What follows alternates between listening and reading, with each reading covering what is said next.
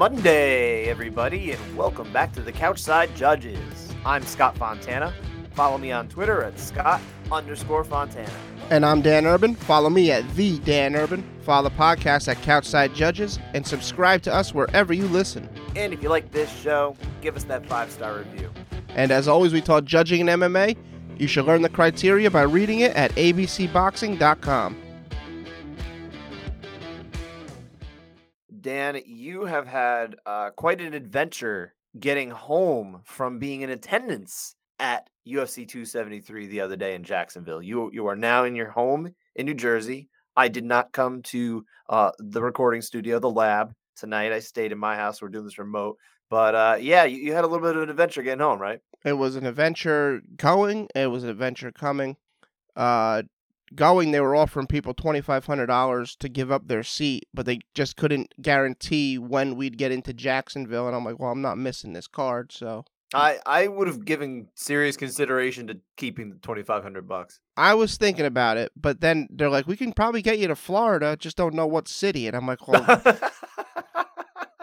I have a Honestly, rental in I don't even take Jacksonville. No, you could have gotten an Uber and just paid a lot of money. You already got twenty five hundred bucks. I don't know. And then yeah, That then I game, was I think. delayed, delayed coming it. home. So Yeah, but then but then what happened at the very end? oh, and then the the very end, the, the- You're the- missing the big part. Yeah, this the, the pilot was like, you know what, crash land, let's do it.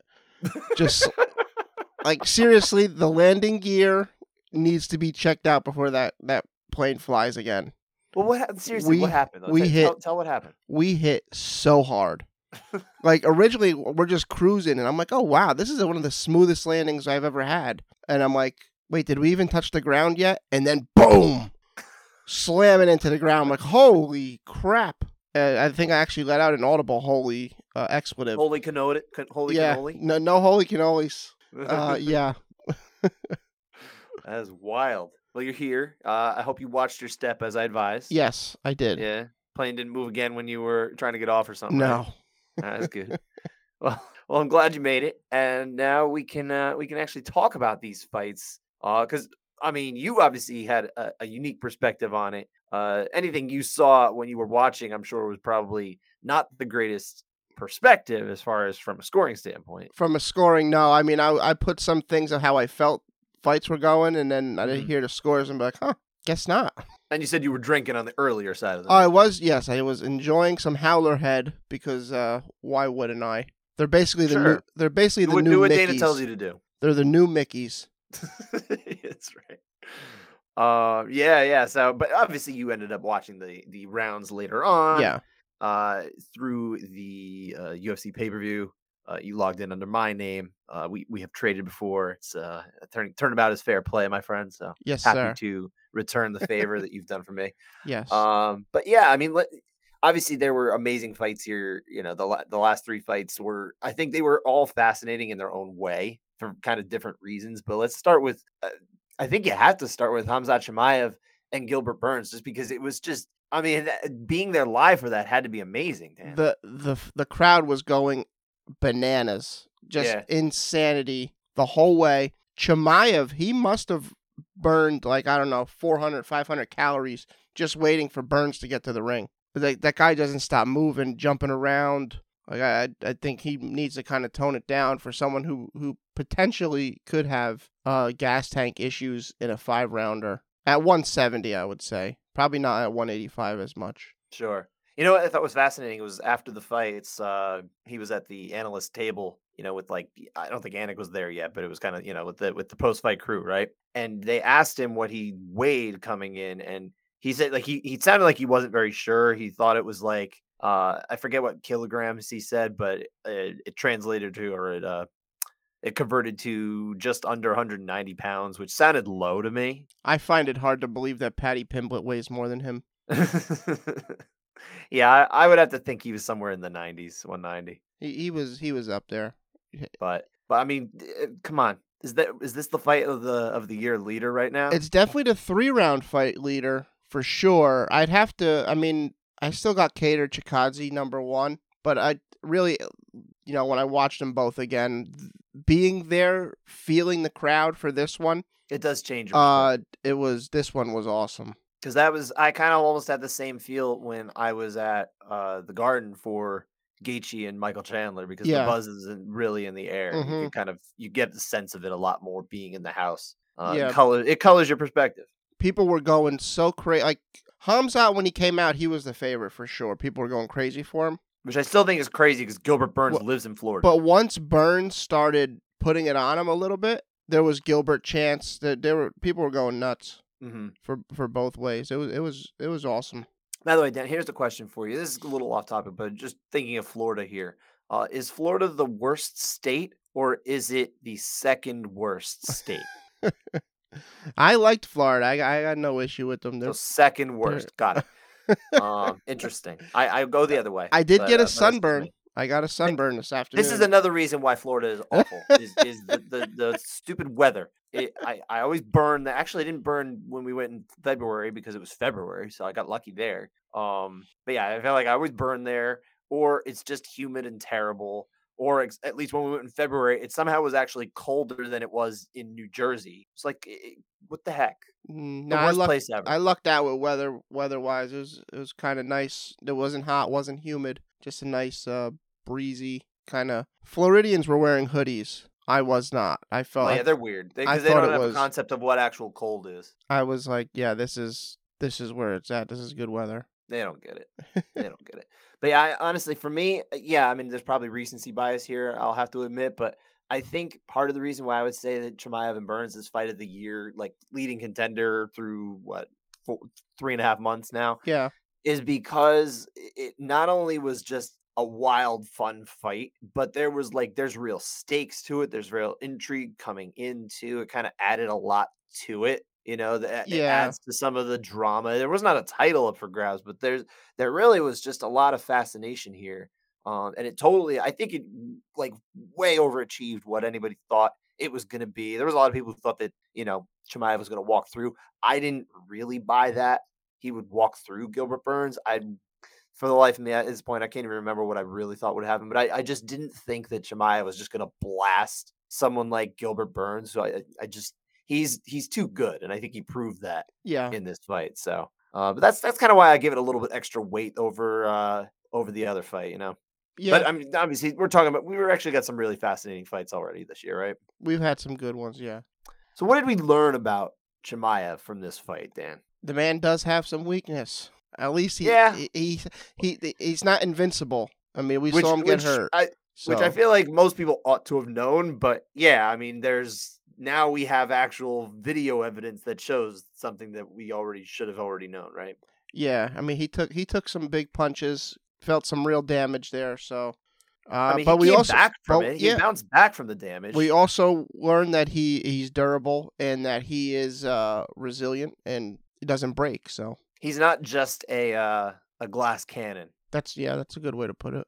I think I think that is something that you know we didn't know. No one knew what he was going to be like. No one knew what his gas tank was like. No one knew how he would respond to adversity. You know, he hadn't really been put through that in the UFC. You know, maybe earlier in his career, I haven't seen some of his regional level fights or anything like that. But you know, he's obviously a different fighter now than he was then. So uh, to see him now, to see him in this situation where he's up against one of the best fighters in the world, uh, it's and, and really, you know, I don't. I'm not saying that Gilbert Burns is like a top ten fighter, but like if he's number two at welterweight, which is one of the, I think one of the strongest divisions out there, where is Gilbert Burns in the in the grand scheme of fighters across the world? Is he in the top 25, 30?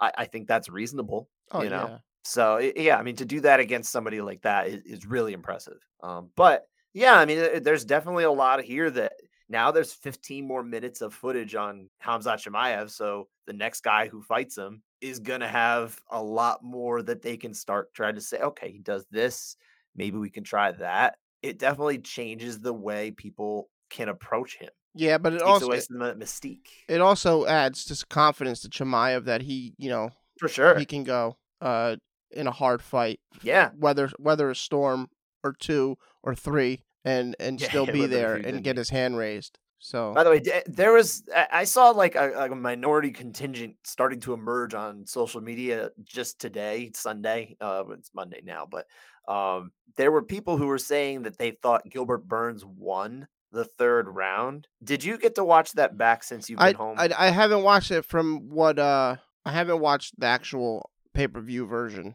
Right, right, the right. TV understand. You're, you're in the house. It's very different. Just so, so. from what I gathered, I thought Chimaev had a had a pretty strong hold on the round, but did get rocked a bit, uh, a couple times maybe in that that round where I could understand it might be close, but I still I thought Chimaev got one in three and Burns pretty pretty handily too. you know, I meant to watch that round in particular back again today when after I saw that kind of stuff, and then I just didn't have it in my written down plan, so it kind of slipped my mind. But it, watching it live, I I really did think it was. I mean, not like the most solid of rounds. I thought uh, out of the three rounds, it was definitely the closest of them, like that one that could actually go one way or the other. Mhm. But yeah, I, I remember thinking, okay, I think Chimaev probably locked this up. Um, but who knows? I mean, if I if I watch it again, maybe I feel a little differently. I, I don't know. Um, I will say this. I mean, in the co- in the I'll trust the judges for sure. But sorry, you would go. in, in the co-main round one from my seat versus round one on TV, Mhm. completely different.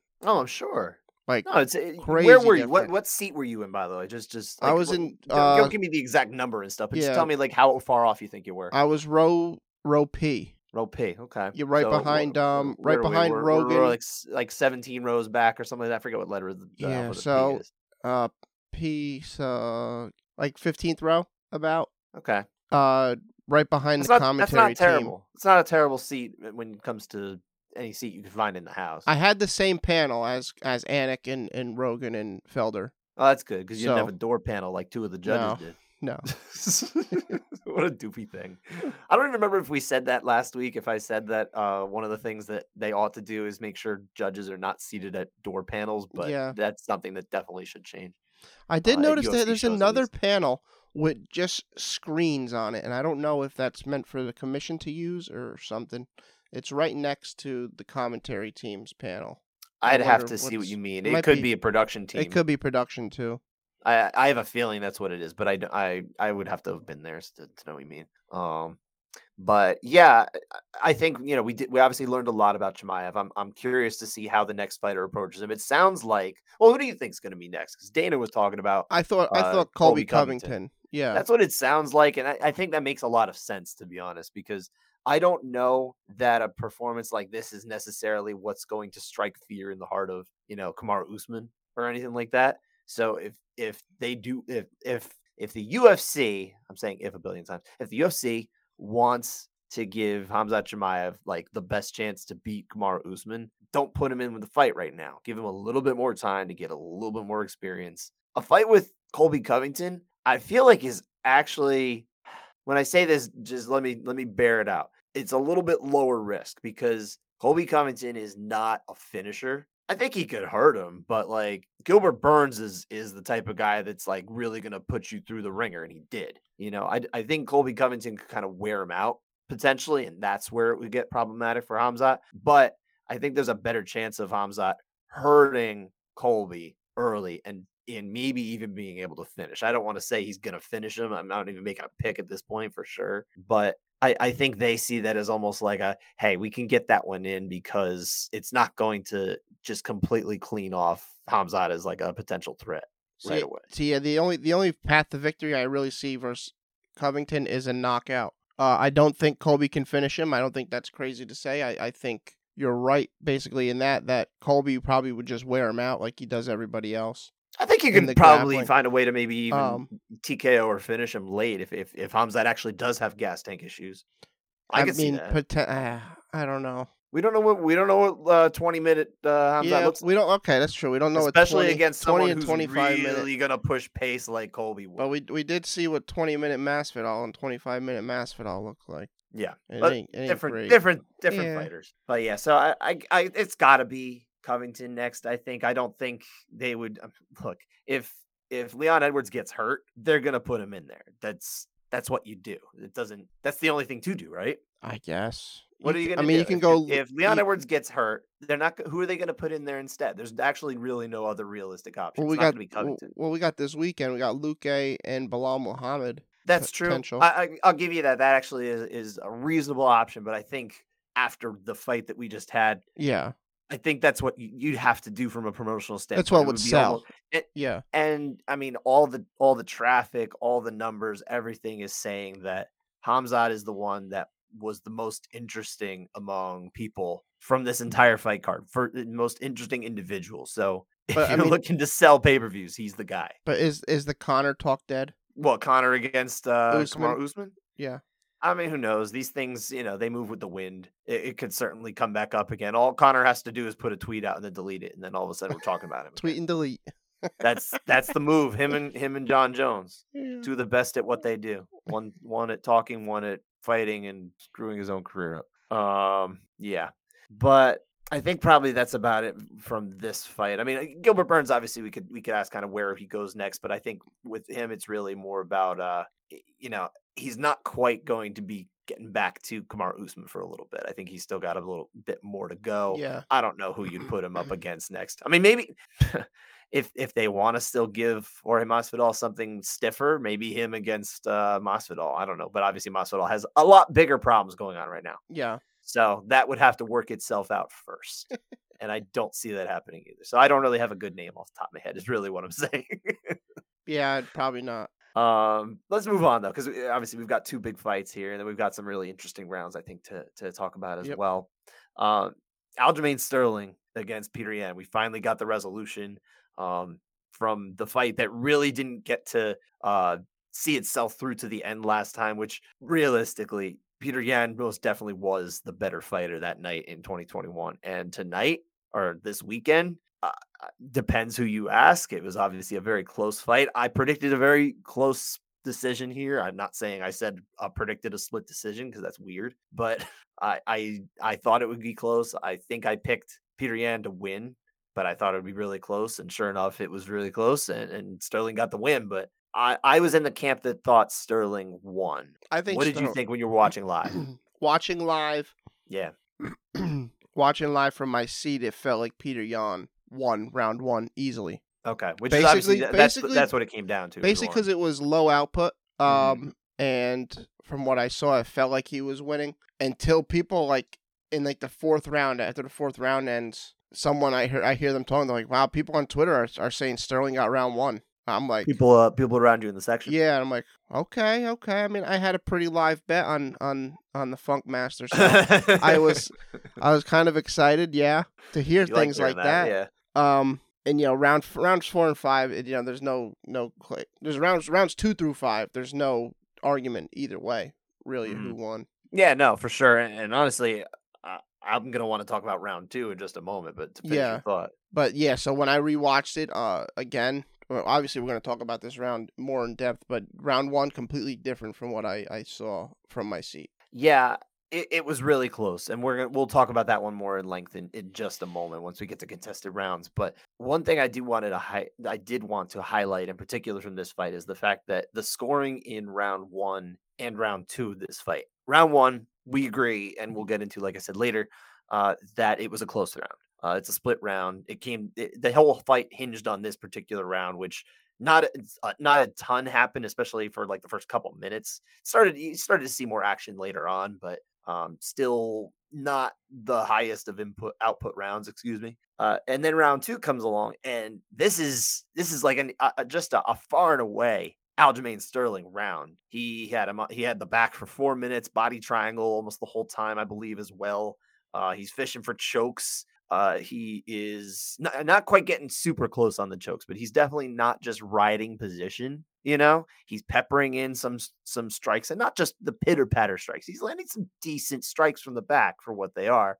Yan's trying to throw some too. Is he landing anything there? Maybe a little bit, but uh, and then there's about a 30 second time frame in round two, from about a minute 30 to go to about a minute to go. And in that frame, if you remember, name Aljo just tees off, almost has Yan flattened out, and, and he's just teeing off on him. And these are big, big, big strikes. They look big on TV at the very least. Yeah, it's that- kind of a burst, right? It's not it's not a very long time in this round, but I feel like when you couple the the four minutes of grappling dominance, which is good duration of that grappling dominance, and the body triangle is it's there's some you know it's not necessarily high damage, but there's something to that. It's it's an actual diminishing move, right? It It's sucks. limiting the breathing. I mean, it really does suck being in it. I think it's something that at least, uh, from my understanding, judges will at least account for. I'm not saying it's the same as like landing a giant uppercut, but I, I think it's something that they will account for Mm. as as yeah, this is this is a diminishing thing here.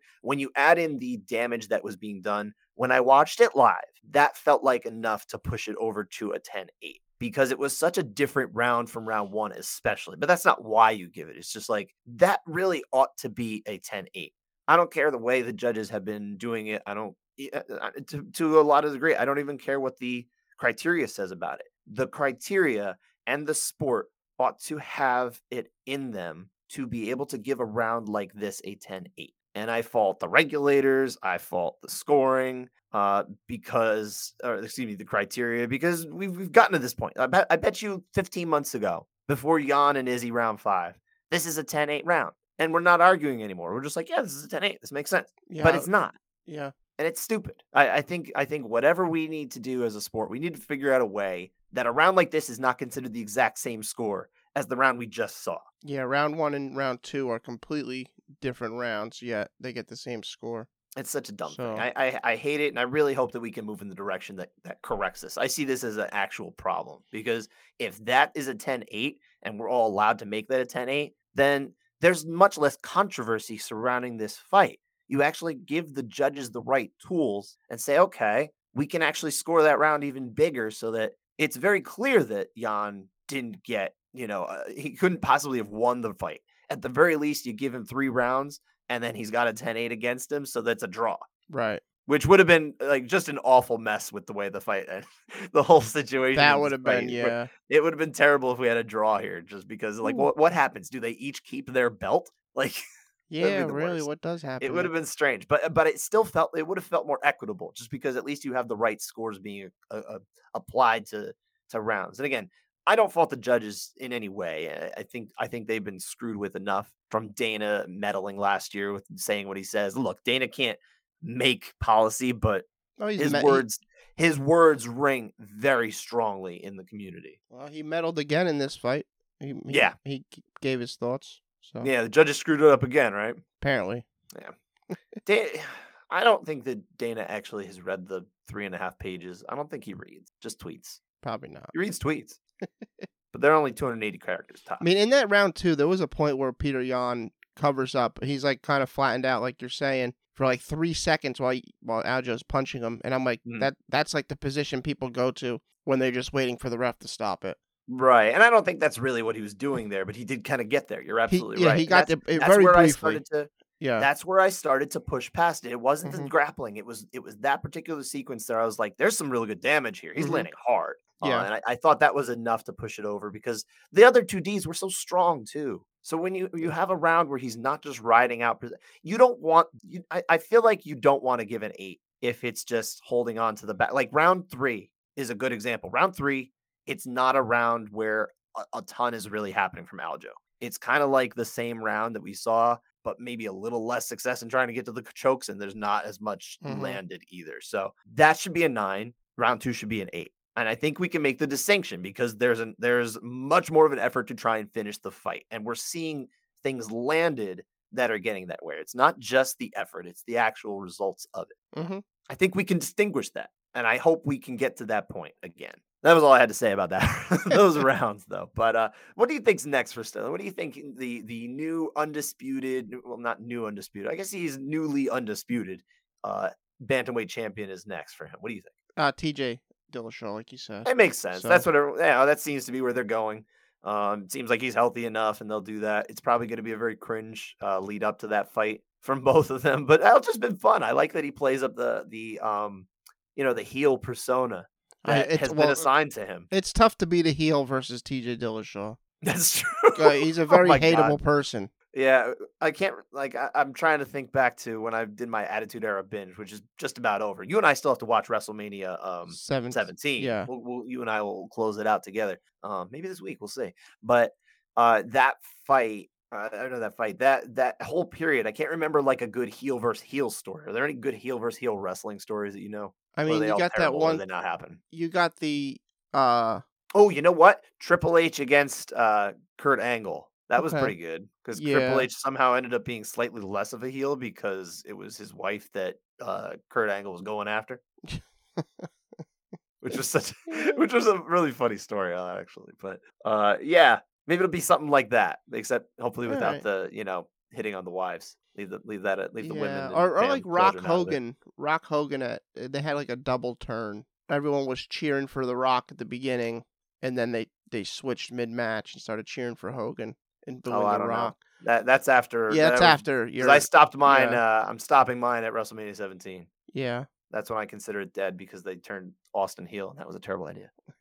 uh, but yes, I, Dillashaw's obviously next. Uh, you have in here, you, you just kind of plug this in. Ray Longo is a treasure as part I- of our because from- for because from my seat, I see Al, after round two, Aljo's dancing or doing his like pointy thing, and Yeah. and Yan just goes straight to his corner and sits down, and you see Ray Longo walk in. He's just pointing at Aljo. He just keeps pointing at Yan, and I'm like, I wish I know what he's saying. And then when I went home and, and, and watched it later, I was like, yeah, this guy's a treasure, and we should just have clips of him in the corner from when he was cornering Weidman to cornering Merab to cornering the, the whole Serra Longo team because everything that comes out of his mouth is just hilarious. Hilarious. So he he has guided three individuals to the UFC championship, two of which were among the most unlikely of champions. And realistically, three, if you want to add uh, Chris Weidman in there as well, because most people really didn't think that Mm. Anderson Silva was just going to lose. He still had the unbeaten or uh, unbeatable aura to him, right? mm-hmm. So uh,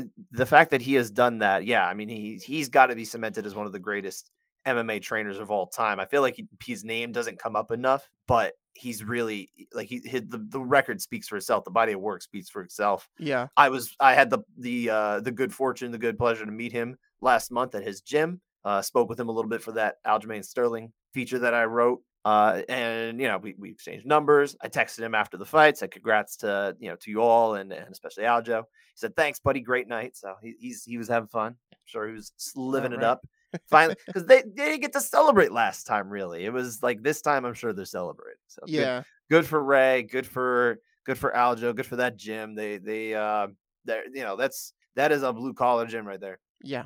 What about uh, Yan though? Like what do, what do we do with Yan here? Because the, the thing that what I saw suggested, and this is the one makes perfect sense to me. I think you might agree. Him versus Merab Dvalishvili. Yeah, I saw that. I think Kaposa was the A one. bunch that of people have been saying that one. Yeah, From me, that's It's well. That's why I heard it. Yeah, that's why I heard it first. Uh, built-in storyline. It's perfect. I mean, they they already you know don't like each other because of the whole thing with Aljo and everything. they were Um, yelling at each other or uh after the weigh-ins the other night. So the, when when I was at the gym, um, it was it was Merab actually who brought a, a Ukraine flag. He's Georgian, uh, Republic of Georgia. There is no love lost between uh, Georgian nationals and Russians due to all of the terrible things that have happened uh, in in the last three decades uh, between the, the two people. The uh, they brought he brought a Ukraine flag so they could take a picture and post a picture uh, of that. So there's definitely uh, in the current climate of the world too. He definitely doesn't feel very uh, friendly toward a Russian fighter right now. So there that would be an interesting part of that as well.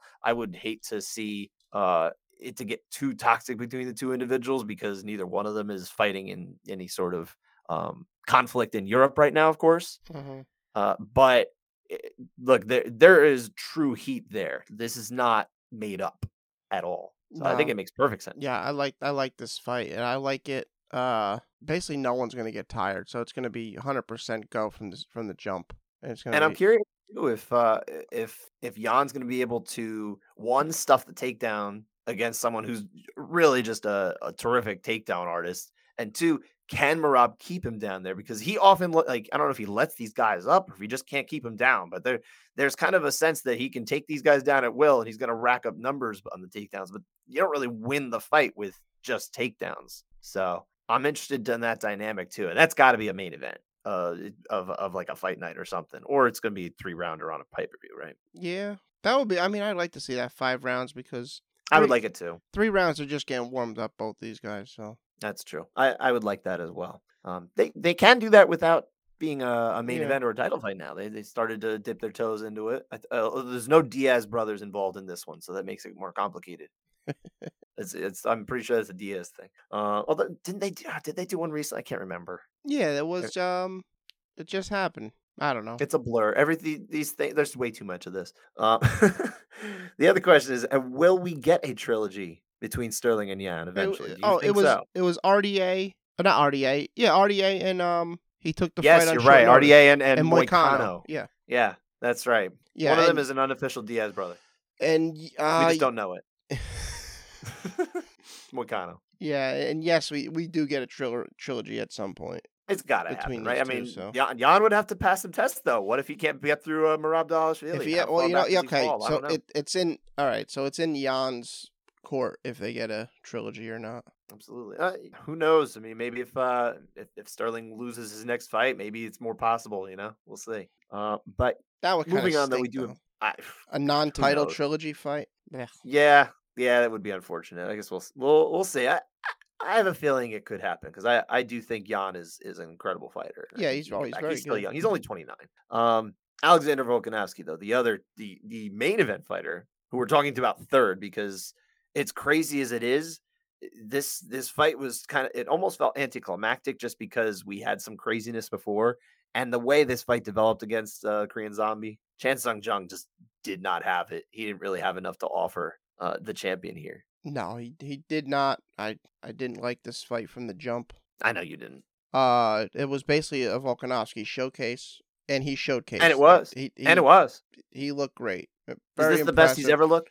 I think so, but I thought I I, so, too. also think he had to look the best he's ever looked in this fight. I guess so. I guess he probably did have to rise to that occasion, at least for to to answer doubters like you. I well, I expected it from Not him. that you doubted him, but just the fact that you didn't think this fight should have been made. Yeah, I didn't think I didn't think this fight should have been made. I didn't think Usman Masvidal two needed to be made. These were just basically showcases for these two guys. Uh, I feel it's like a waste of a title defense. I mean, Volkanovski fights once a year. Uh, so Well, I'm I'm having I'm having lunch with him on Tuesday, so I'm going to ask him if he plans to fight again this year. please do that and let him know. Two thousand. I'll, I'll I'll tell him all the criticism you've been giving him, and I'll let him know your address and the fact that you know most of the time you, you leave the door open and you'll be fine. He can come over. I'll welcome him. Ra- and Radar absolutely will not care. Be like, hey, how you doing? You got any food? He'll fall in love with him. Yeah, basically, Yeah. exactly. Yeah. Yeah. All, all, all, all the champion has to do is let him out and use the bathroom. He's good. Thing is, this was only his third title defense. I know, I know. It's it, he has not kept a very active schedule. There's it's been a weird time frame that he's had the belt though. I, I'm I'm I'm much more sympathetic to the fact that things have been strange in the world. Well, of course they have been. I mean, he was And he's literally come- supposed to fight last year, and then he got COVID a few days before. It wasn't his in, in his control. I I interviewed him the day before we all found out he got COVID. That whole interview was worthless. I couldn't use it. it's in the can though. We got we had a great conversation. Okay. It was fine. I, I, I just think he should have. I lo- I loved his his post fight interview. Uh, when he was on the mic, he said, "You know, fired up. get Real your fired up. get your act together. I'll fight anybody who's ranked Mhm. number one." I'm I'm curious if he's if he's come down from the, he probably's come down from that when I, when I see him I'm sure he'll be be much more chill and be like yeah I just want to have some food Like- like, that's fine Why not? They're do. I think they're doing Kattar and Arnold Allen next, right? That kind of is that right I didn't hear that I don't know if it's official, but that's kind of like the way both guys were kind of leaning. It seemed It'd be maybe. interesting. Um, I like to see the winner of that face him this summer. so you you don't want fall, oh you want this you want, summer. I feel very fortunate I got to see Alexander Volkanovski fight in person because I didn't I don't think that I'll have that opportunity very often. Um you are so critical of these people's schedules when most of the time it's the UFC's fault three three title defenses in 3 years it's all it's not that much really. That's kind of and I know you you said it's a crazy time but still. it's crazy time I'm telling you man you're not giving him enough of a break I'm I'm almost and don't forget he was also they had him coach on the Ultimate Fighter so there's like a timeline there he can't fight during that time I know but at least he was on TV. So right I give him a little bit of a pass on that. See, there you go. There you go.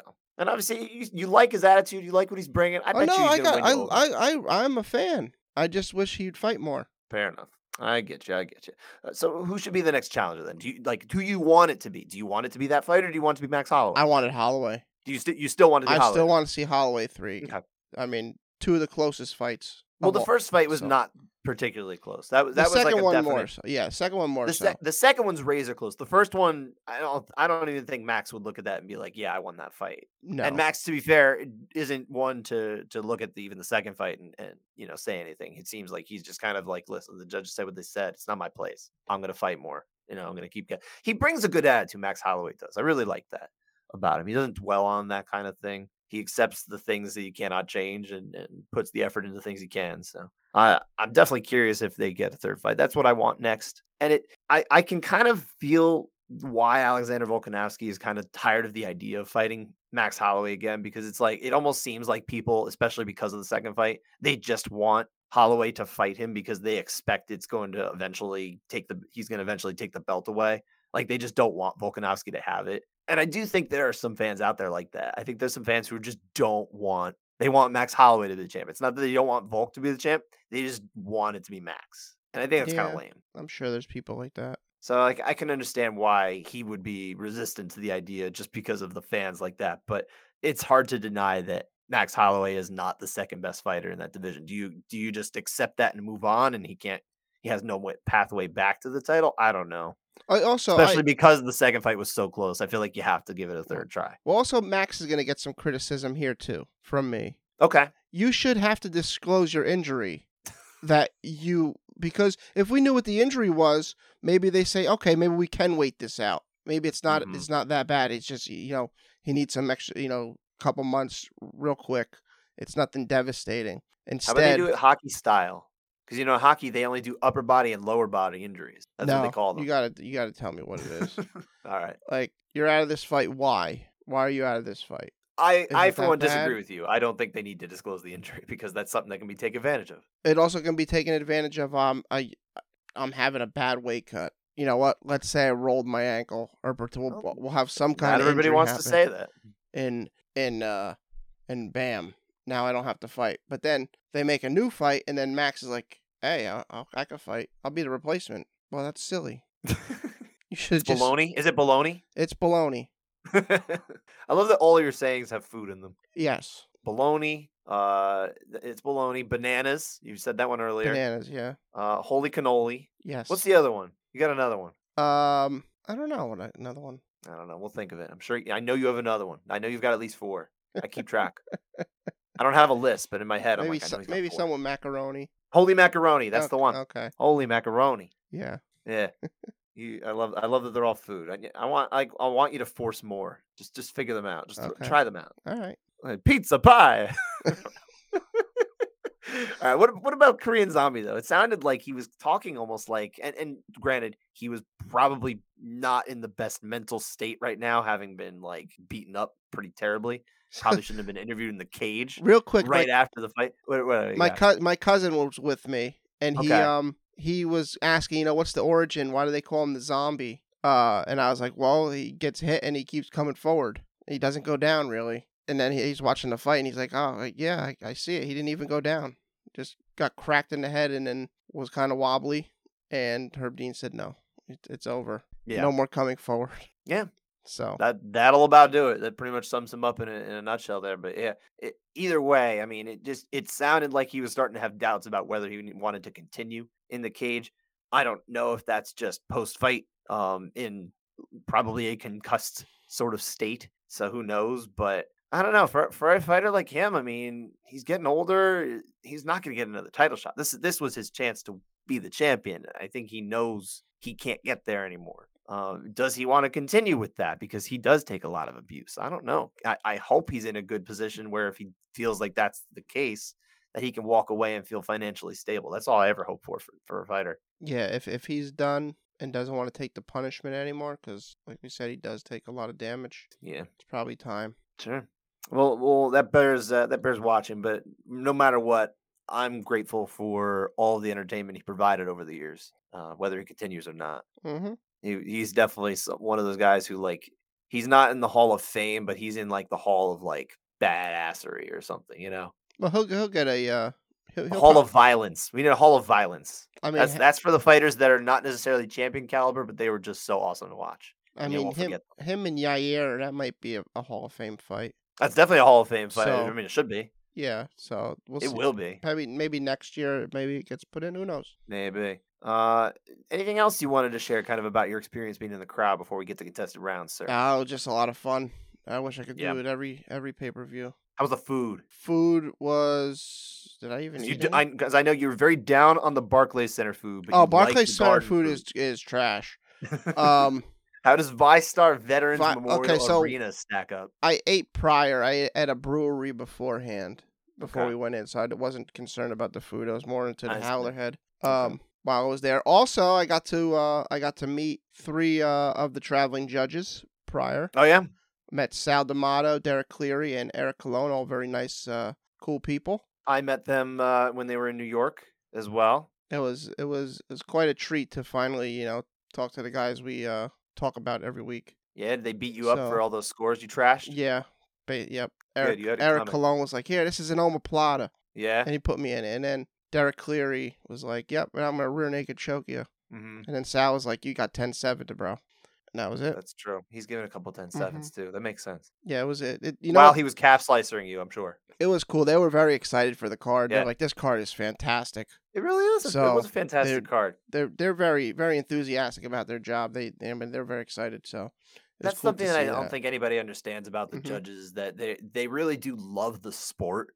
They they're very passionate about the sport. They don't do it because it's like a 9 to 5 punch in.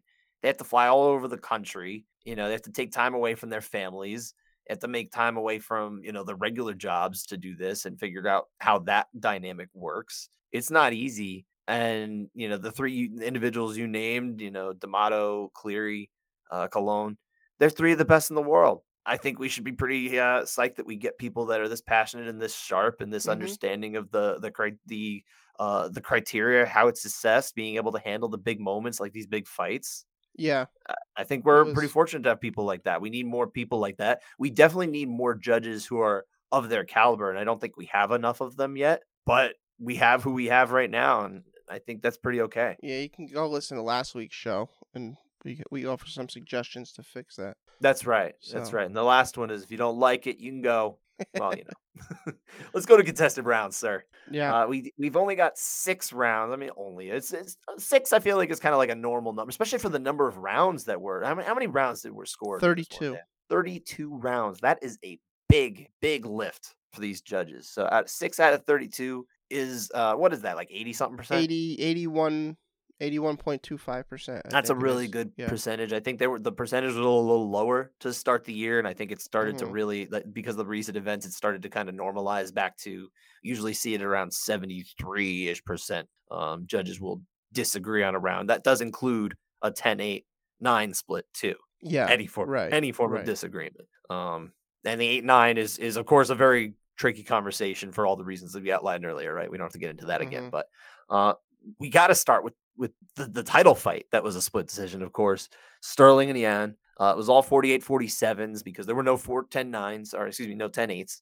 Uh, round one, as we've already said, is the round that is up for debate. So, Dan, what happens in round one? Round one, not a lot. Um, we got Yan stalking Aljo pretty much for the first half of the round, and in this in this first half, Sterling's landing good body kicks, good leg kicks, and Yan's not answering with anything really at all. Yeah. Uh, I don't agree with what the commentary was saying that they're saying Yan was being so aggressive. I didn't see any aggression. I saw him just walking him down and not. It was it was anything. aggression without throwing, though. It- it- that's that's something that doesn't score. Right, it was just stalking. Like Mm-hmm. um as the round does progress past this point, he does land a couple strikes, but I only think he lands like three solid punches and a, and a body kick. Really, Aljo continued with with his uh, body work and, and leg leg kicks, and he landed a solid elbow too in that round. I don't hate a score for Yan because I think it is still close, Sure. but I think Sterling's the the more effective fighter here, and I think that's the better score. 10-9 Sterling. Yeah, I, I also was 10 9 Sterling watching it live. I, I watched it again today. I tried to make a point to watch as many of these uh, twice as I could today. Uh, usually I don't have the time. It just kind of worked out today for me to do so. And yeah, watching it again, I think it was way closer. I, I like, I saw the argument before for Yan, but I really saw it today. I still feel like Aljamain Sterling took it for because yeah, there you have to weigh the whole five minutes. And I feel like most people just said, well, nothing happened for two minutes. So let's just look at those three minutes. And if you just look at three minutes, it's a lot easier to give that round to Yan. But there's two other minutes that happen.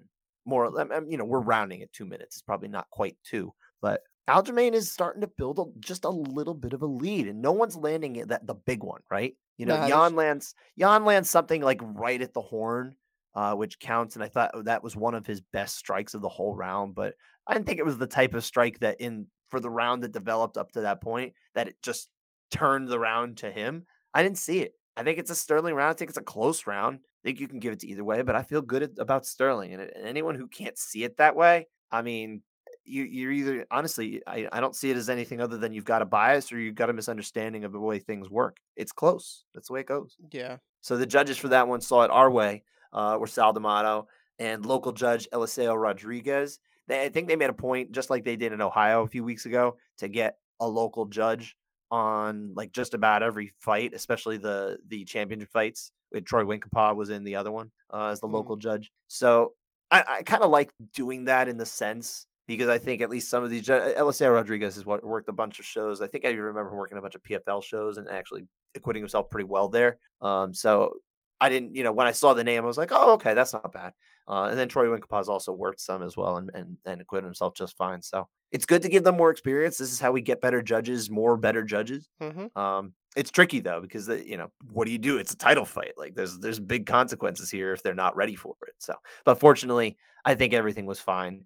Uh, Chris Lee saw it for Peter Yan. So as much as everybody likes to bash Chris Lee, anyone who thought Peter Yan was the winner, just remember that Chris Lee saw it your way.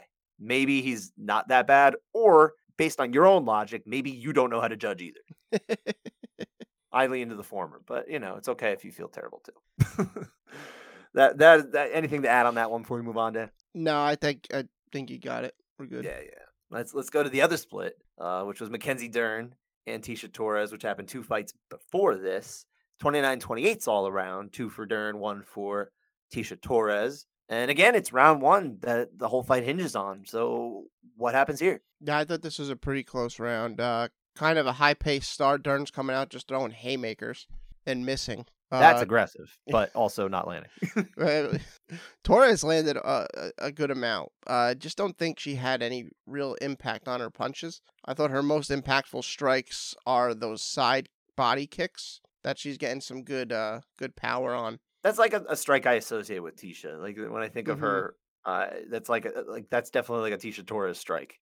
Yeah, I mean, even though early I think Torres is edging it, uh, I think Dern starts finding a home for her straight rights, and every time she lands, she's kind of stopping Torres in her tracks, getting good reactions. Uh, she lands a few of those as the round continues on, and, and you know, based on the impact, that's where I'm going. I'm going Dern 10 9, even though Torres likely has the volume edge. I just didn't think she had much impact behind her strikes. Yeah, I I think there's actually like a decent amount of impact there, but I don't think it's it's enough to make up for the fact that when when Dern does land, I think she's landing pretty heavily. I think that the volume disparity isn't crazy in this one when it comes down to it, and, and the strikes you got to weigh the more immediately impactful strikes, and I mm-hmm. think the ones that are more immediately impactful are coming from Mackenzie Dern. Yeah, it's not it's not as technically sound. It's not as economical she, you know, she's swinging and missing. It's not great economy of her movement and that kind of thing, but it doesn't matter because that that doesn't score.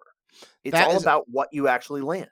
That is something that uh, Jon Anik. I don't know which fight he said it in. It could have been this one where he's he's quoting the stats and he's using it to say the more effective fighter thus far is such and such landing at 50% a clip as opposed to the other I think fighter it was this fight landing right at less than 50% or whatever that should the amount that's that's getting stuck in people's heads and i know he's he doesn't intend to do it because he's i think more... the use of the word effective just happened to be the the wrong word choice and it just like it's something that you kind of say like sometimes i fight the urge to say like he controlled him on the ground right, because yeah. control is like a th- you know yeah I, I think you're right it probably was this fight so like stuff like that people are going to hear and go oh you know they landed more and then they then they'll they'll post the graphic of of the total strikes for the whole sure. fight and be like how'd they win huh I, I will say this i think what anik did there wasn't as um as like grave a sin as as we hear from you know a lot of a lot of the commentary team i think one Jon is is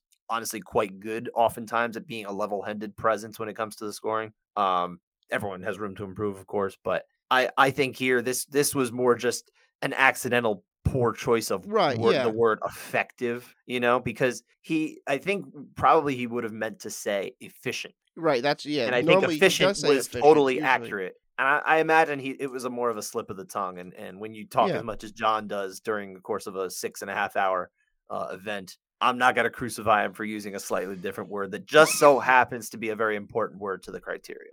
Yes. But you're right, it is there and it could potentially confuse somebody, but only if they've actually like read the criteria or remembered Jon's spiel at the beginning of events. so I don't know. Who knows? Uh yeah, like I said, I'm not going crazy on it. But point being, we both gave this round to Mackenzie Dern for the heavier impact, right? Yes. The more impactful uh lands. Very close though. Really, really close. If you want to say Tecia Torres won this one, I see the argument very, very well there. Um, this was, of course, we agreed with the majority here in Chris Lee and Derek Cleary. Uh, Barry Luxembourg, a local judge, once again, a- another local judge with two traveling judges, uh, saw this one for Tecia Torres, but perfectly fine, reasonable score. I, I, I really don't hate it.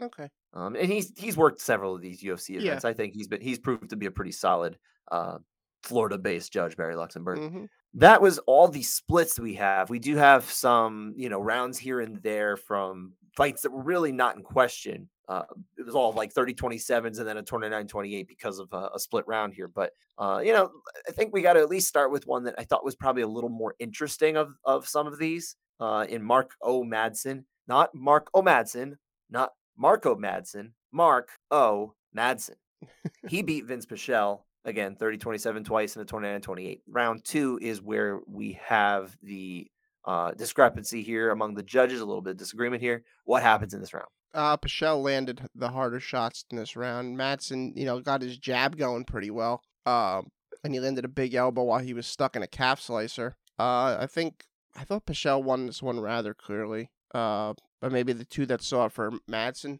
saw a heavier impact from from his strikes than I saw. I mean, it's always possible. It I- is possible. I, kind of think Can't rule it out. the way the the round ends, you got Pichel on top, landing some good shots. I thought this was I thought it was pretty clear for Pichel.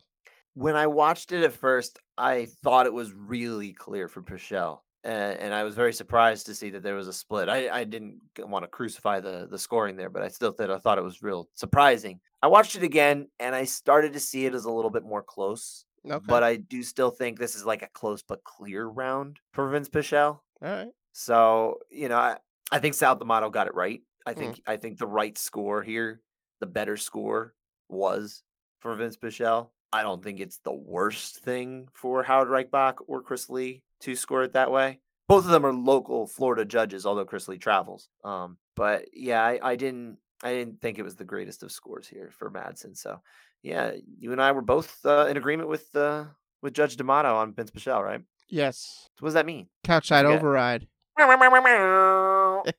Love it. Uh, next up, we are at Ian Garry, who was the feature prelim, getting the win over Darian Weeks.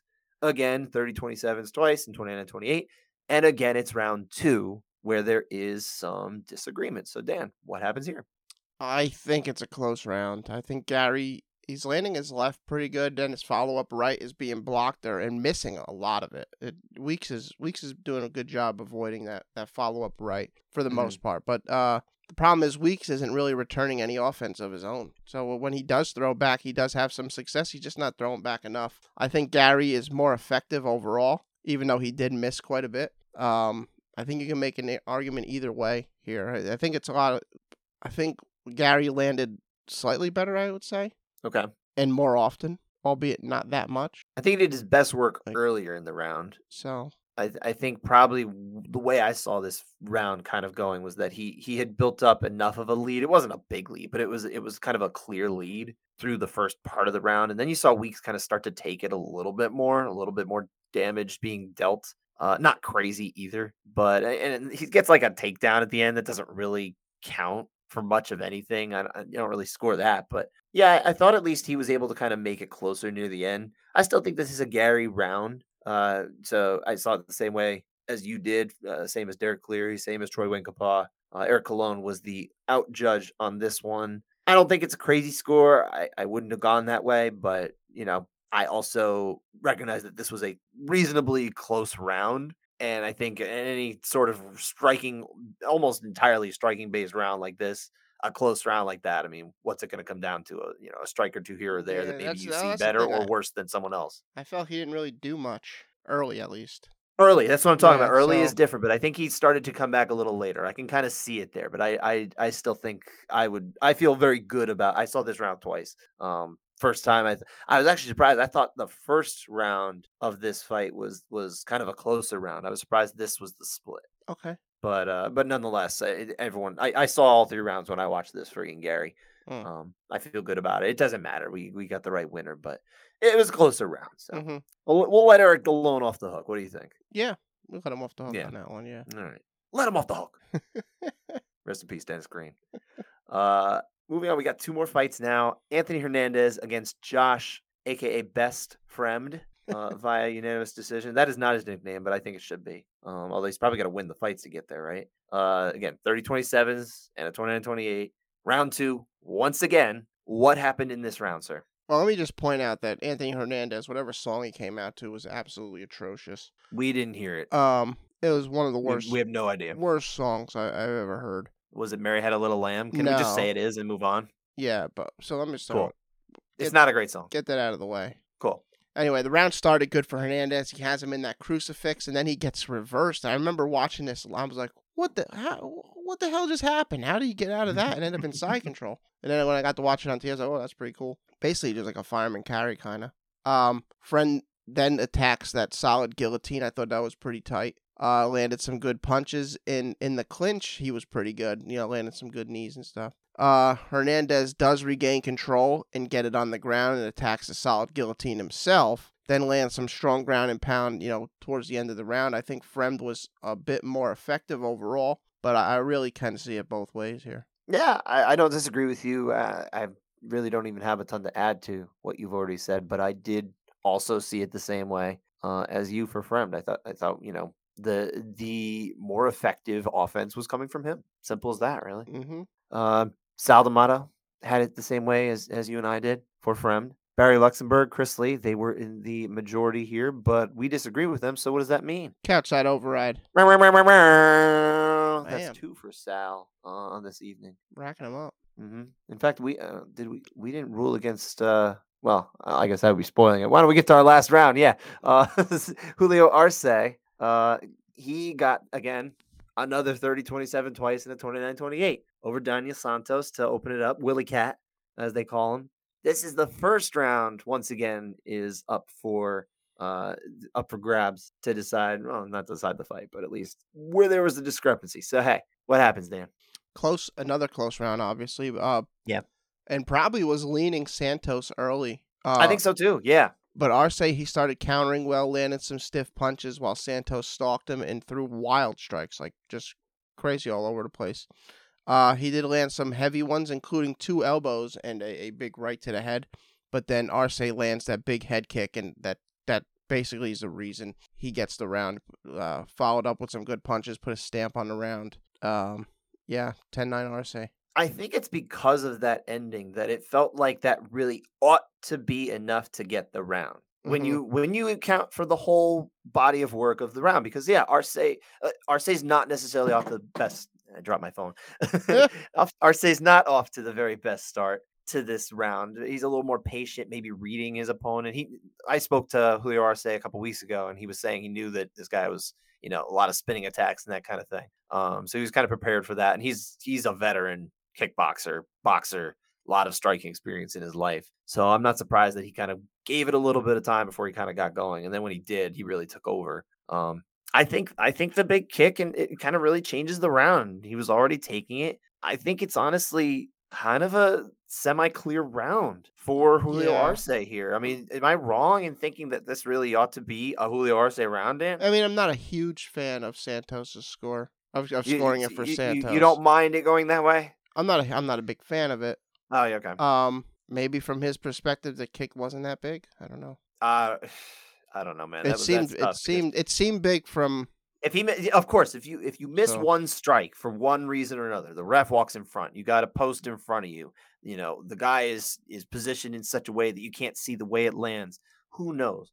Billion reasons why they're not checking their phone. Everybody, uh, but but I I feel like as long as you saw that strike and you saw the general gist of the round, I think we know who wins wins this round. I think this is an Arce round. I, Yeah. I think it's definitively an Arce round. Good thing we have three judges there uh, because two of them definitely saw it the right way. Um, so I, you know, I sided with Chris Lee and again Sal D'Amato. Uh, whereas Eliseo Rodriguez, who again I, I don't think is a is a poor judge by any stretch uh, for the imagination, but I just didn't think this was the greatest of scores. And that does it. That does it. That is uh, that is it for the contested rounds from UFC 273. What about the finishes, Dan? Because there was only three. There's only two of us. Which one did you take as your favorite? Well, clearly, Oleinik with his scarf hold Yeah, That I whole fight- that whole fight That was me in my seat yelling, "Oh, oh, triangle! What? Oh, how would he get out of that? What? It's over. It's over. He's not getting out of this. This is the worst position in the world. It's over." And then the tap. Yep. So Did you see the video, by the way, of uh, I think the UFC account posted it. It was uh, Jared Vanderaa finds him afterward, and he's like, "Hey, show me how you do that." so in like just like a forty-five second thing, you see uh, Oleinik is teaching Vanderaa how to do the scarf hold, it's a, it is one of the most unpleasant things to be put in. and then Vanderaa was uh, today he tweeted something about uh, he's like, "Well, guess I'm going to be drilling how to defend against the scarf hold." And the first thought I had was like, "You just lost to the guy who's going to do it." Yeah, you don't need that anymore. no one else is gonna do it. No. what's his face? Alexander. Uh, what's his face? Uh, Romanov. Is that his name? Okay. The heavyweight. I think he can do that too. I think Okay. he's he's got a few of those. So if they fight each other, he's at least going to be prepared Okay. for that position. uh, I, I'm pretty sure he he's got a couple of scarf holds. Uh, so he's like kind of passing the torch, right? Yeah. Yeah, yeah, yeah. And your your favorite? Well, it's probably not the one you would have picked as your favorite. I had a feeling you wouldn't because it was Mike Malott uh, stiffening up Mickey Gall, finishing him in under four minutes. Uh, he basically Mickey Gall was a plank when he got hit by that. Uh, It was a punch, right? I, I'm, I'm at this point I'm blanking now. It been was a a left. day. Yeah, it was a left. Thank you, thank you. It was a left hand, and he just starches him. And Mickey seems to wake up, but you know the moment the moment he's out is the moment the ref can stop it, and the ref was was stopping that fight. So uh, I think it was the right call. It was a good finish.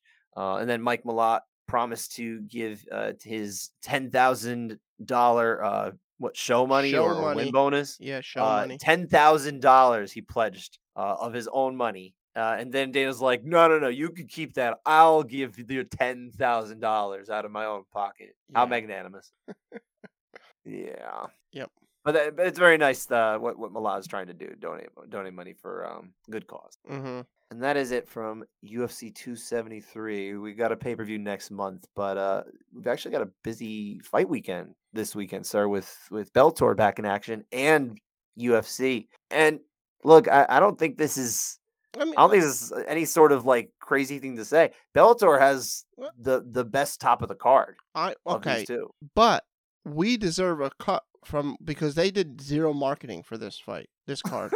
I haven't heard about this from anyone in an official Bellator capacity whatsoever. No There- TV there's- ads, nothing on the internet. It's it's it's insanity that their biggest featherweight fight that they could they could possibly book. They they've said nothing about it, and, and not just that, but the end of their light heavyweight Right. Grand Prix. the the light heavyweight Grand Prix uh, they have done nothing. I I'm of the understanding that Monday is a press conference. Oh great! How would I supposed to know that? you don't talk about it at all. It's coming. Uh, uh, granted, the it, it it follows up one of the bigger fight weekends we've had in a while. It's it's you know they're they're always gonna have a hard time getting attention. Uh, I will say, like if anybody from Bellator is listening, you can pitch me things. First off, I I'm I'm willing to listen to pitches. I don't get a lot of pitches from Bellator. I get pitches all the time from PFL. I get pitches from one. I get pitches from all the places. Uh, UFC. I don't get anything from Bellator. If I if I talk to anyone in Bellator, it's almost always me saying, "Hey, uh, I'd like to speak to him. I'd like to speak to her." And sure enough, I spoke to AJ McKee the other day. Great conversation, It's a good guy. He should fight and, Volk and I'll have. I'll have that Q and A out this week. But So there's something that'll that'll be a little promotion for you, Dan. But that's yeah, that's kind of me making the effort, which is fine. I just think it deserves to be covered. But you don't work for Bellator. No, I don't. I work for you know the New York Post, but I think it's newsworthy enough to cover. That's that's really what it comes down to. Yes, but I'm saying we've got nothing from a Bellator official capacity saying, "Hey, watch this fight," at all. Yeah, it's kind they of- definitely should do a lot more with their marketing pushes and, and things, especially on channels like. I mean, they have CBS; it's all in the same umbrella that they could potentially use, and they don't really do that. I I, I think they do. They have a lot of room to. I don't want to make this about the marketing because I want to talk about the fights and, and get this over with. Oh, I'm you know, trying to get us a paycheck. We're doing the job for them. Well, if you want a paycheck, you can reach out, but I, I don't want to work for them. I work for the New York Post, and that's fine for me. But let's talk about the fights, sir. All right. AJ McKee, Patricio Pitbull. At the very least, I know you're interested in this fight, Yes. even though we already saw it. We already saw it, it kind of end very quickly the first time. Um, but I, you got to think the rematch isn't going to go the same way. I think it's gonna be fun, I think it's gonna be fun too. and I'm I excited. do for it. think AJ McKee did enough to show me that yeah, he probably is better than the Patricio Pitbull of 2022. Uh, last fight when it was 2021. So I, I have a hard. I, I, it's hard to count out Pitbull because he is just a fantastic fighter. Who realistically, if, if he had fought under a different banner, we would be talking about him probably with the same reverence we talk about guys like Korean Zombie and things like that because he's a freaking you know like Joe Rogan says he's an animal. He, lo- he loves to to call people animals and things. Yeah. Holy cannoli! he he is. I mean, I guess he he is on the slide. I guess you would say, or uh, or more so, AJ McKee is on the rise. He is the guy now. he is the he guy. taking the Absolutely. spot. So yeah, I, I I see him winning this fight again, and then hopefully we get to see him and Volk uh, fight in a cross promotional match. My understanding is that he has three fights left because of the champions clause on his contract. Is I this think he counts wants- as one? This counts as one. I think he would love if he could knock them out sooner than later. He just wants his money. I don't think he necessarily cares if it's Bellator money or or UFC money. He really just wants to be paid what he's worth. Doesn't sound like they've gotten there yet from Bellator. Maybe they will. Maybe they won't. Um, but you know, once once his uh, once his free agency comes up, maybe he'll go over on his own. Who knows? We shall see. He's uh he's not exactly dancing around the fact that he just wants to get paid. He his nickname is the mercenary. I like it. You know, you not, don't try to act like you're the best in the world. Just say, hey, I, I want to get paid the most. I feel like AJ McKee is a fighter up your alley. I think you'll like him. I do like. Him. I think I think you'll like him as he continues on with his career too. Keep on going. Mm-hmm. Um, but yeah, the the other fight, and, and not that I'm not interested in McKee and Pitbull because I these are two very fascinating fighters to me, and, and I do think the fight will develop into a more interesting and compelling potential back and forth than we had. But Vadim Nemkov and Corey Anderson really fascinates me because I think Nemkov legitimately has an argument to be made as the best 205er in the world. He can't prove it necessarily with, you know, particular victories in the cage here, but I think just the body of work is going to eventually add up and you're going to have to say, look, it's undeniable that he's one of the best in the world. And he eventually could prove it. Yeah, except I'm picking Corey Anderson this weekend Why is that? because he's beast in 25-8.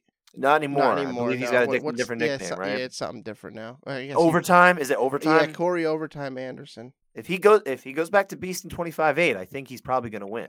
I Maybe just, in the 26th minute of round 6. I just see him doing it, Yeah. getting it done.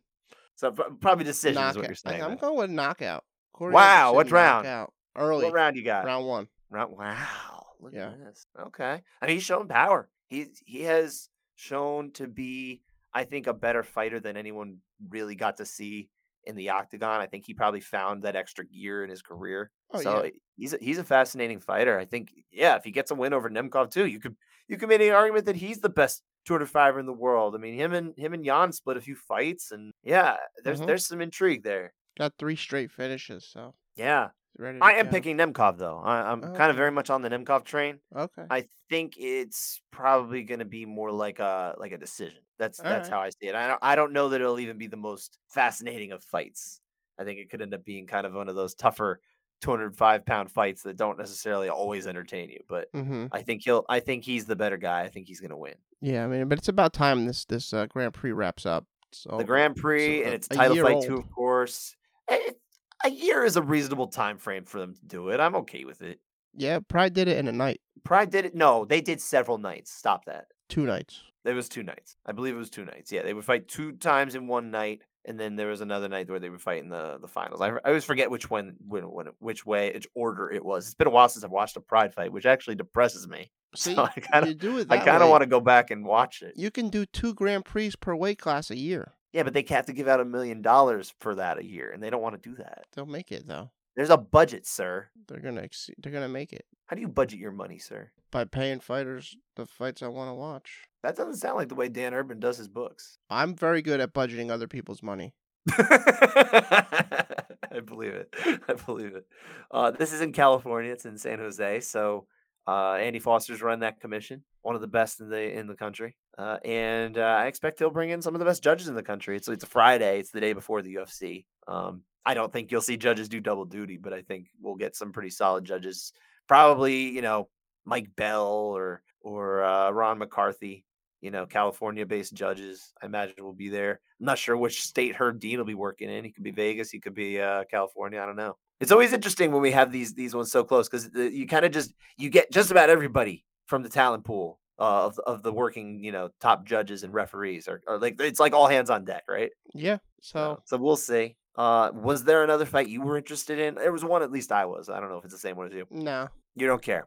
I'm I- I am interested in Aaron Pico. I it's unfortunate it's a late replacement in uh, Adli Edwards. I, I don't know a ton about Adli Edwards. Maybe he's a fascinating perfor- uh, opponent. Um, but Pico he they gave him the roughest of starts. They booked him terribly at the beginning. The people handling his career did a terrible job. Bellator did a terrible job. Everyone did a Hmm. terrible job by this kid because, yeah, of course he wants to fight the toughest guys, but don't put him with Adam Borics in round in fight five. That was a, just a dumb decision. Um, looks worse in hindsight, but even then, it was like, come on, this guy's fighting a veteran. He's a he's a prospect. Don't do that. Um, I I like to see how he progresses. I would like to. I'm also at the first. I was kind of against him just in the sense that like I hate being told this guy's gonna be the one that takes over sport when he hasn't fought yet. I'm like, yeah, I'll believe when I see it. Mm-hmm. You know, I'm, I'm kind of just skeptical because you're telling me to believe it. But now that he's kind of had it, had his knockdowns, he's he's paid his dues. I, you know, I'm I'm not rooting for him in the sense that I'm like, yeah, go Pico. You know, it's just it's nice to see somebody, you know, rise up, rise through, you know, persevere through um adversity like that. And he, he seems to be turning in rounding form. I'm interested. Yeah. All right. Will he ever be a world beater? I don't know, but you know, I think he could still be a solid fighter. All right. UFC, of course, is the next day. And I know you're Team UFC all day. Uh, the main event here is good. It's a very solid main event. I think on any other weekend, this would be the more interesting uh, main event that UFC would put on against Bellator or any other competition. But I, I do think that the the one two punch of the two title fights with Bellator is more compelling to me. But yeah, I mean Vicente Luque, I mean he's almost never in a boring fight, right? No, Luque is awesome. Bel- Belal Muhammad doesn't Oh. necessarily have that reputation, but he is uh, he's a very tough out. I'm interested to see what kind of goes on here. I think if Bel- if Muhammad does win, I think he's probably going to be able to grind out Luque. He's not really known as a finisher. Luque is most definitely known as a finisher. So Yeah, it's gonna be if if he wins, it's a grindy win. yeah, So but like but like you alluded to, I mean, the winner of this fight reasonably could be the next uh, title shot or could step in. Uh, Yeah. Excuse me for uh, Leon Edwards if Leon was to get hurt, which I'm not rooting for. I want the guy to get his shot again. I mean, God, just just give him one more chance against uh, Kamaru Usman. It's a different time. He's done the work, but yeah, I mean, whoever wins out of here at least is a very reasonable argument to be next too. oh yeah, So- for, yeah, for sure. What you, what you pick? I'm gonna go with Luque. I will also pick Luque. I am going to say Luque knockout round two. No, I think Luque sub. Luque sub off a takedown guillotine. What round? Round round three. All right. Interesting. Sub in round three. Mm-hmm. Low low percentage, sir. High percentage this time. All right, fair enough. Uh, and of course, it's Nevada, like we said. Uh, again, top judges, top refs. We're gonna get the best, except Yes, they're gonna sir. be split between two states. So you know, but there's enough good quality officials out there that we can handle it. Uh, in North America with the splits there, I'm sure. Uh, were there other fights on this undercard that you were interested in? Um, I'm interested in a lot of it. Uh, Miguel Baeza is always a favorite. Um, He's lost two in a row too. He's got Andre Fili uh, next. I mean, he is a, he's one of those guys that could be the total package if he just you know can get it together. He's, he's got time So- too. He's young, hmm so yeah, I'm gonna go with. But al- Andre Fili is pretty good too. So I'm gonna go with Baeza Okay. by sub. I will go with Baeza by decision. All right. hmm But I fight? am more interested actually than and and believe it or not, it's a heavyweight fight a- among Oh. a with involving a non heavyweight contender, which for me is almost like you know sacrilege. But it's Huggy Bear, man. Huggy Chris Barnett. Bear. Are you sure he's still on this card? Uh, my understanding is he's on this card. Am I wrong? Did something change? Oh, there he is. Okay, Martin Buday. yeah, Yeah, I would like to see another flip uh victory dance. So the guy's just fun. yeah, You know what? He he he, he makes you he makes you want to watch. I'm gonna go with a knockout for Barnett. I will also go with a knockout for Barnett. I'm gonna say round one Yeah. because shoddy. Round one, and then we also get ano- another awesome gif. I won't go that far. It's that's tough to predict. By the way, the uh thinking of memes, uh, and we can close out on this, sir. The um the image, and you didn't probably didn't see this when you were watching the fight live, but the image when I think it was in round three, Sterling takes the back again of Petr Yan, and he gets this like Cheshire grin on his face. He's like, "Yeah," and I'm like, "Yeah, that's great." I'm watching it live, and then uh, then I saw uh Ben Folks uh, from the co-main event posted that image up there. Oh. I was like, yes, this is definitely one of the best memes. And this whole series has given us two of the best memes because we also had the infamous Petr Yan raising his fist in celebration after uh, getting disqualified, or just before he officially got disqualified uh, in the fight that he should have won if he just didn't deliver a knee, and then he wouldn't have had to lose this time to Aljamain Sterling. yeah, It's his own fault. Shot himself in the foot, and there will never be a better uh, self-owned picture representation in history than Petr Yan raising his fist that way. And that does it for this episode of the Couchside Judges post UFC 273. We'll be back again on Monday or maybe Sunday. I don't know. We'll be back sometime, and hopefully you'll be there to listen to us. Uh, thanks for thanks for listening, everybody. I'm sure we'll have we'll probably have a mix of Bellator and UFC. We'll have to figure out what the balance is, but uh, yeah, thanks everybody, and uh, we'll catch you next week. Thanks for listening.